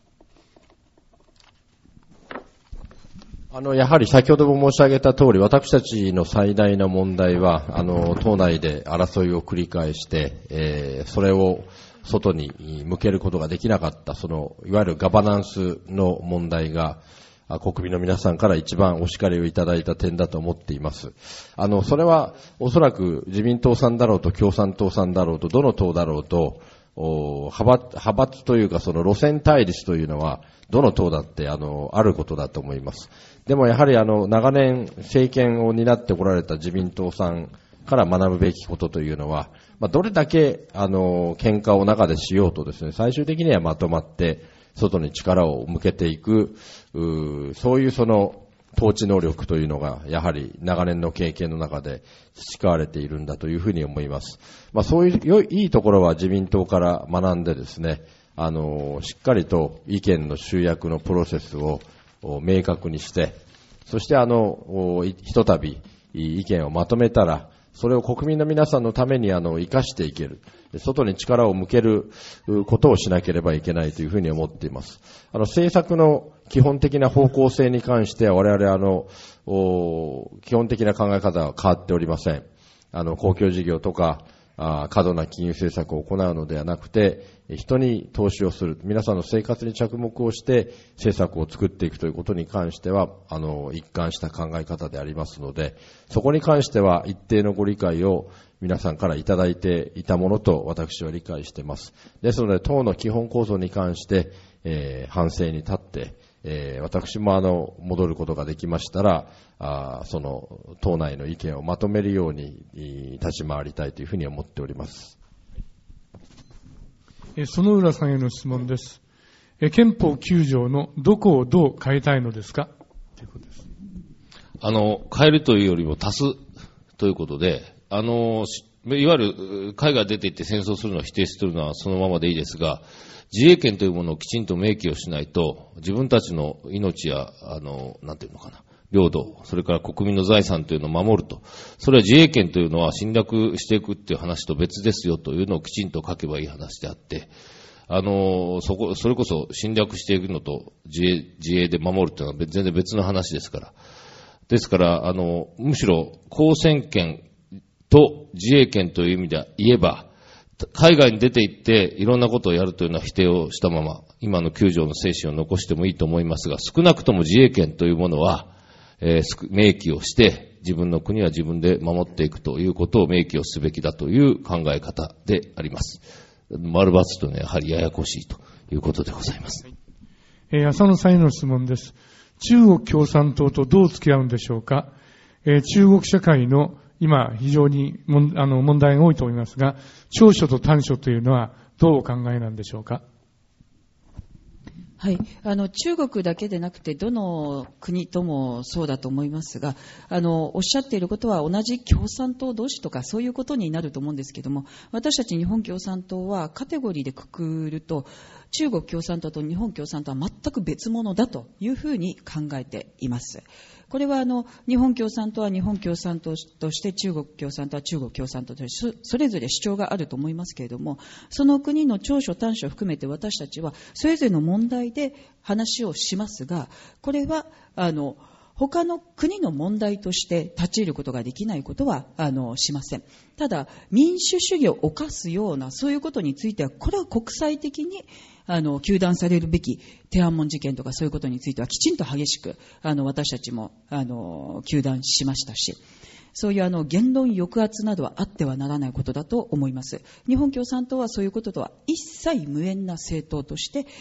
共産党の立場を明らかにしているので、付き合い方として私たち日本共産党の話し合いのルールを守るということと、あと中国共産党のいいところ悪いところを含めてそれぞれの態度を私たちはきちんと明らかにしています。それからこれは皆さんへの質問だと思います。この国をどのような国にするのでしょうか。例えば高福祉高負担、中福祉中負担、それから小さい政府、小福祉小負担ですね。そのために何をし何を切っていくのか。特に若者に夢を与えることが国を救うことになるだろうけども、若者だけに負担を押し付けるのは絶対嫌ですと、皆さんのこの若者を意識した国のありようっていうのをそれぞれ語ってくださいっていうことです。園村さんからですね。はい、私は前回も前々回も申し上げましたけれども、日本というのは国土が狭い、かつ資源もない。けれどもここまで来れたというのは先輩たちの大変な苦労があったと思いますけれども、人材が優れていたから、だから僕はもう最初の選挙の時から人材立国ということを前回もこの場で申し上げました。その前の時もこの場で申し上げました。という意味では人への投資、つまり若い人たち、教育含めた投資をしなければならない。だから子どもの貧困対策法というのを作って、少なくとも奨学金は無利子にしなさいよ。そして貸すだけじゃなくて渡し切り型の奨学金も作りなさいよ。いろんなことやってます。でもこれにはお金がかかります。当たり前の話ですけれどもお金がかかります。で、何福祉何負担という意味で言えば日本は中福祉中負担が一番向いていると思います。おそらく高負担には耐えられない。低福祉の今から切り捨てみたいなことはできないという意味で言えば中福祉中負担の国家になる。ただこれは夢物語みたいな話はできませんので、はっきりこれは申し上げなければいけないと思いますが、これまでは右肩上がりに伸びていく経済成長の中で富をどうやって分配をするかという話をしてきました。だけれどもこれからは大変苦しい、我々の世代もそうですけれども、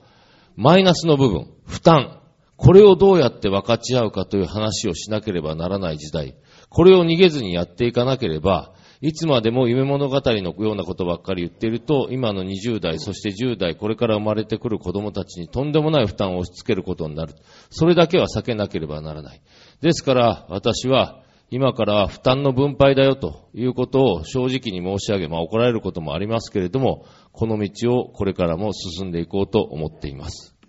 あともう一つ、終わった。ごめんなさい。浅野さんお願いします。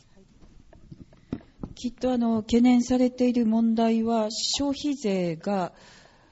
高齢化社会のためにといって導入されって福祉のためにといって増税されてきたけれども、この間の社会保障制度は改悪の連続だということと合わせて、これから 10% への増税で本当にこの社会保障が良くなるのかっていう、そういうこの不安を持っていらっしゃると思うんです。でその問題で考えると、消費税がこれまで国民から240兆円近く吸い上げられたにもかかわらず、そのことが福祉には回らずに、先ほど言った大企業への法人税、連結税など様々含めて、やっぱりこれも200数十兆円の減税になっているから、ほとんどこの減税の穴埋めに使われていたというのが実態だと思うんです。そんなことをしてたら、やっぱりこれは社会保障にお金がかかりすぎているから削るんだっていう、そういう論調に持っていきますし、この間削られてきている年金も、あとは医療費の負担増、あと介護保険の問題についても、これをまず改悪前に戻すっていうことが大事で、あともう一つ、その財政的な入りの部分で先ほど言った行き過ぎた減税を改めるっていうことがね、必要だと思います。そういうことをして財源をきちんと確保すれば、これは福祉が低くなってもみんなで分かち合って我慢しなさいよっていう、そういう論とは全く違うそういうことが、ね、展開できると思います。財源が確保できれば、これは社会保障制度を充実することができるんですから、税金の無駄遣いを削る、そして社会保障を充実させる、国民の生活を応援していくっていう、そういう軸足をそこに移せば知恵は湧いてくるものだと思います。村越さん、お願いします。はい、私は高福祉高負担ということにはならないのではないかというふうに思っています。消費税が 40% か 50% とかいただく代わりに、いろいろな社会的な保障がタダになるという、北欧みたいな社会に我が国を持っていくことは、なかなかこれはなじまないのではないかというふうに思っています。大切なことは、やはり若い人たちにまずは機会の平等を担保するということだと思います。若者の貧困のお話がありましたけれども、やっぱり格差が固定化されていってしまっていて、世代間の格差が連鎖しているという指摘があります。帰ってもご飯がなかったり、お腹空いて勉強もできないと。で、そういう人たちが多くなっている中で、いろんな今取り組みがあって、 NPO で、勉強を教えたり、食事を、例えば空き家を使って食事を提供したり、様々な試みがなされています。やはり社会全体で若者の健やかな学びと成長を支えていって、でやっぱり彼らに将来のツケを回さない財政規律をしっかりやっていくことが元に戻って、やはり大事なんだろうと思います。やはり借金をして、公共事業をやって、でお金をいっぱい吸って、金融政策をやると、やはり将来に若者たちにツケと禍根を残す政策を残念ながら今政権はやってると思いますので、そこをしっかり考えて、やはり生まれた瞬間に1000万円以上赤ん坊が借金を背負っていると、もう異常な事態だと思いますので、財政規律もしっかり考えなければいけないし、その上で、政策的な投資を若い人たちにしていって、彼らが将来この社会を担っていくようにしなければいけないと思います。今のことでちょっと一つ関連の質問があるので、村越さん、教育の分野で給付型奨学金の創設を謳っていますが、財源や所得制限についてどうお考えですか。1分ぐらいでちょっとお答えいただけますか。ごめんなさい、園浦さんです。ごめんなさい。村越さんだ。村越さん、これ歌ってんのかな、これ。給付型奨学金の創設という。やはり奨学金の問題っていうのは、若者の貧困のことを考えると大事な政策だというふうに思っています。若い方々がお金の問題でやっぱり学習の機会を奪われてしまうというのは大変残念であってはならないことだというふうに思いますので、財源をどう確保するかというのもいろんなことができると思っています。例えば復興の現場をご覧いただければお分かりになる通り、お金がたくさんそこに落ちていて、で余ってしまっていて、公共の入札が不調になっているというような事例も多くあると聞いています。やはりそこはメリハリをつけることで、若者にしっかり財源を確保して投資をしていくと、そんなに難しい話ではないと私は思います。優先順位の問題だと思っています。それでは最後の質問です。これは皆さんお三方、地方創生は重要な政策課題です。その具体策を各候補一つずつご説明ください。投票の決め手にさせていただきますと書いてあります。地方創生の具体策一つで結構です。浅野さんからお願いします。地方創生の具体策、それぞれの地域を生かした特色ある産業をきちんと、それでなりわいとして成り立つことだと思います。今農業などが TPP 交渉なども含めて、これは非常にやっていけないという声が大きく広がっていますし、日本の大きな主要産業が大変な危機にさらされていますね。そのことをきちんと、解決していくことが大事だと思います。ですからTPP 交渉から直ちに抜けて、そして日本の産業を守っていく、その地域の農業を守っていくっていうことと一体で、進めていくことが必要だと思います。村越さんお願いします。やはり産業構造の転換を図っていくことが私は大事だと思っています。先ほど再生可能エネルギーをきちんと基幹産業に位置づけて投資をするべきだというお話をしましたけれども、あるいは今農業のお話がありましたが、私は農業分野なんていうのはきちっと日本の主たる産業として捉えるべきだと思っています。株式会社が農業に参入できるようにするべきだと私は思っています。今の農政というのは、農家と農地を守るための仕組みになっておりますので、日本の農産物というのは世界に誇る品質を持っているわけですから、これもどんどん海外に売っていったらいい、持ち出したらいいというふうに思っています。あと一つはやはり商店街をもっと私は大事にしたいと思っています。この隣もそうですけれども、やっぱり大規模なショッピングセンターができてしまうと、お年寄りが車を持ってない方なんかが買い物に行けなくなってしまいます。地域の商店の皆さん、顔の見える商店で安心安全の買い物をして、で、夕ご飯の食卓に安全な食材が並ぶ。地域の商店街で買い物ができていた時代は、やはりお年寄りが安心して買い物ができて、で、食材の出所なんかもはっきりしていて、やはりそっちの方が私は、豊かな、食文化というか、生活だというふうに思ってますので、日本全国どこ行っても駅の前に行くとですね、パチンコ屋とファーストフードの店と、コンビニエンスストアというのは私は非常に残念なことだと思ってますので、町のそのスモールビジネスの皆さんの支援をもっとしっかり大規模な店舗とちゃんと共同して住み分けられるような政策をやるべきだと思っています。ありがとうございます。それでは園浦さんお願いします。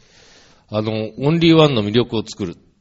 このことに尽きると思います。魅力を作り、それが産業になり、働く場もできるかもしれない、旅行客も呼び込めるかもしれない。とにかくその町にしかないというものを、一番知ってるものはそこに住んでいる方々ですから、それをそれぞれの町で作っていただく。で、それを全国展開や世界展開をする手助けを我々がする。ここに尽きると思っています。で、実際もう今、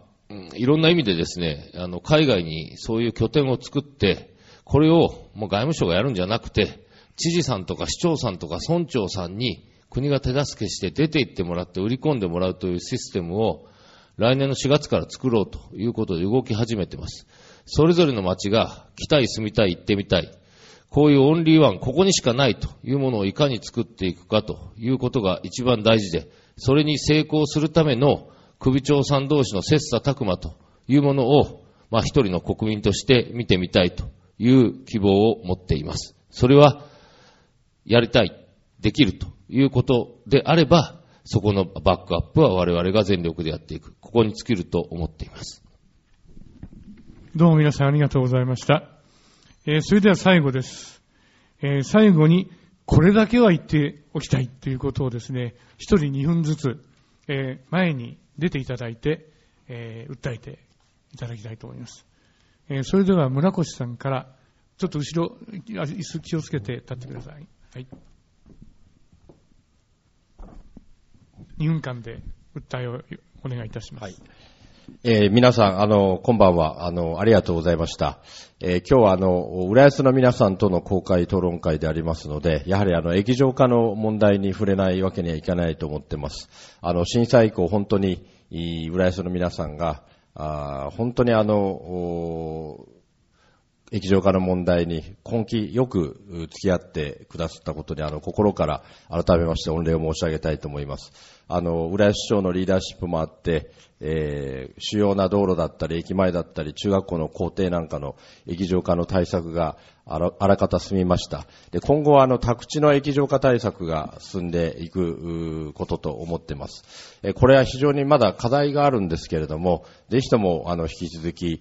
私も制度を設計した一人として、引き続いての浦安の皆さんのご理解とご協力をいただきたいと思います。で、今回の選挙に関してですけれども、必ず投票に皆さんに足を運んでいただきたいと思います。非常に投票率が低くなるんじゃないかという心配がされてます。まあ、いろいろ選挙の時期だったり、選挙の争点だったり、微妙なところがあると思います。でも、せっかく700億円も使って税金をしているそうですから、これを国民の皆さんと国の根本問題を議論する機会にしないともったいないです。で、政治に関心がない方も子供たちの将来とか、引退した親の将来の生活に心配してない方っていらっしゃらないと思います。で、子供たちの顔を思い浮かべて、高齢者の皆さんの顔を思い浮かべて彼らの将来を心配するっていうことは、これ実は政治を考えることそのものだと思っています。ですから、ぜひ皆さんの近しい方、大事な家族の顔、その皆さんの将来のことを思い浮かべていただいて、必ず投票所に足を運んでいただきたいと思います。そして、その上でできますれば、私たちは、ありがとうございます。投票してください。よろしくお願いします。ありがとうございます。それでは、園浦さん、2分間お願いします。皆さんありがとうございました。また、前回、前々回と同じことを言うようになるかもしれませんが、僕は人材立国という旗を下ろすつもりはありません。この国は人こそが宝で最大の資源。日本人の国民性とか勤勉性というのは、どこに行っても世界に冠たるものだと思っています。その上で、先人たちが築いてきた伝統、守るべきものをきちんと守る。そして疲弊した変えなければならないものは変えていく。そういう覚悟と決意を持って、これから仕事をしてまいりたいというふうに思っています。特に教育雇用の分野については、新聞記者時代からのライフワークでありますので、このようやくできた子どもの貧困法というものによって、今日も実は貧困法に関わった足長の学生さんたちがいっぱい事務所にまあ激励というか来てくれましたけれども、彼らと一緒になって今の中学生や高校生が進学を諦めることのないような制度をこれから作って行きたい。そして彼らがいつの日か日本を背負って活躍をするような時代を夢に見ています。で、浦安のことに関して言えば、まあ、液状化対策というのはもう全員でやるもんですから、どうこうというつもりもございませんし、この2年間一生懸命やってまいりまして、ようやく目に見えるところは綺麗になってきたかなというところがあります。で、もう一つはやはりオリンピックと一緒にですね、この浦安という地域が液状化のテレビがいっぱい出ちゃったもんだから、前はすごく羨ましがられてたんだけどというところでブランドを再構築しなければならないということを思っています。で、臨海線の延伸の話がありますけれども、オリンピックに合わせて羽田から線路を伸ばすという話があります。都議会の人間といろいろ話をして、東行き、臨海線から羽田空港の乗り入れという路線を計画決定していただきました。これをなんとか実現をして、新浦安、舞浜から電車一本で羽田空港に行けるような、そういうまた魅力も考えていきたいと思っております。ありがとうございました。ありがとうございました。浅野さんお願いします。こちらで、はい、真ん中。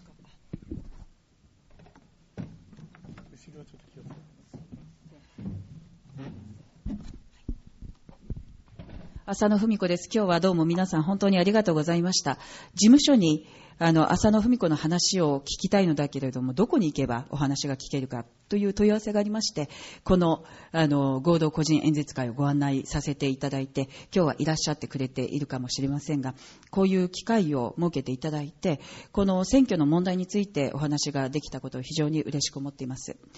様々な問題が問われている選挙になると思います。今回訴えていて、私自身が3人の子供を育てている真っ最中ということもありますけれども、女性の方が本当に多くの皆さんがお話を聞いてくださっています。それはやっぱり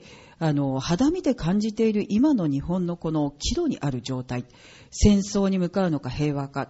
増税がさらにこれからどんどん押し付けられるのか、それともこれを食い止められるのかっていう、私今進められている女性が輝く社会づくりっていうものについて非常に違和感を感じていまして、そもそも女性は輝きたいと思っているのになかなか輝けない、こういう現状がどうして作られたのかっていうところにやっぱりメスを入れなければいけないと思います。多くの女性たちが、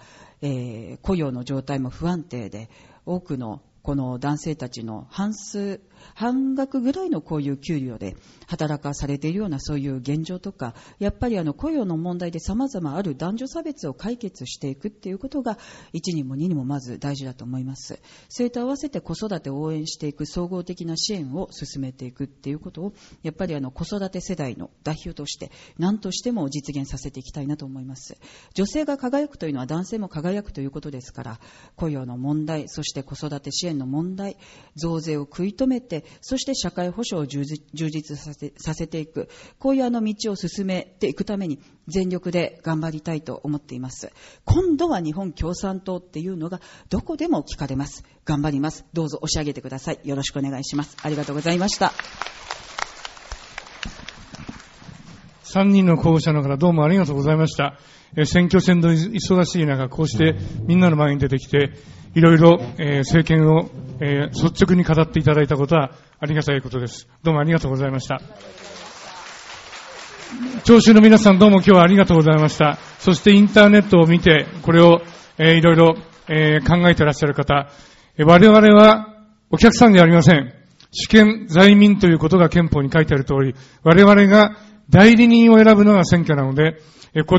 こで本当に皆さんの一端しか出なかったかもしれませんが、いろんな機会でもって自分で情報を取って投票所に行ってください。今日はどうも皆さんありがとうございました。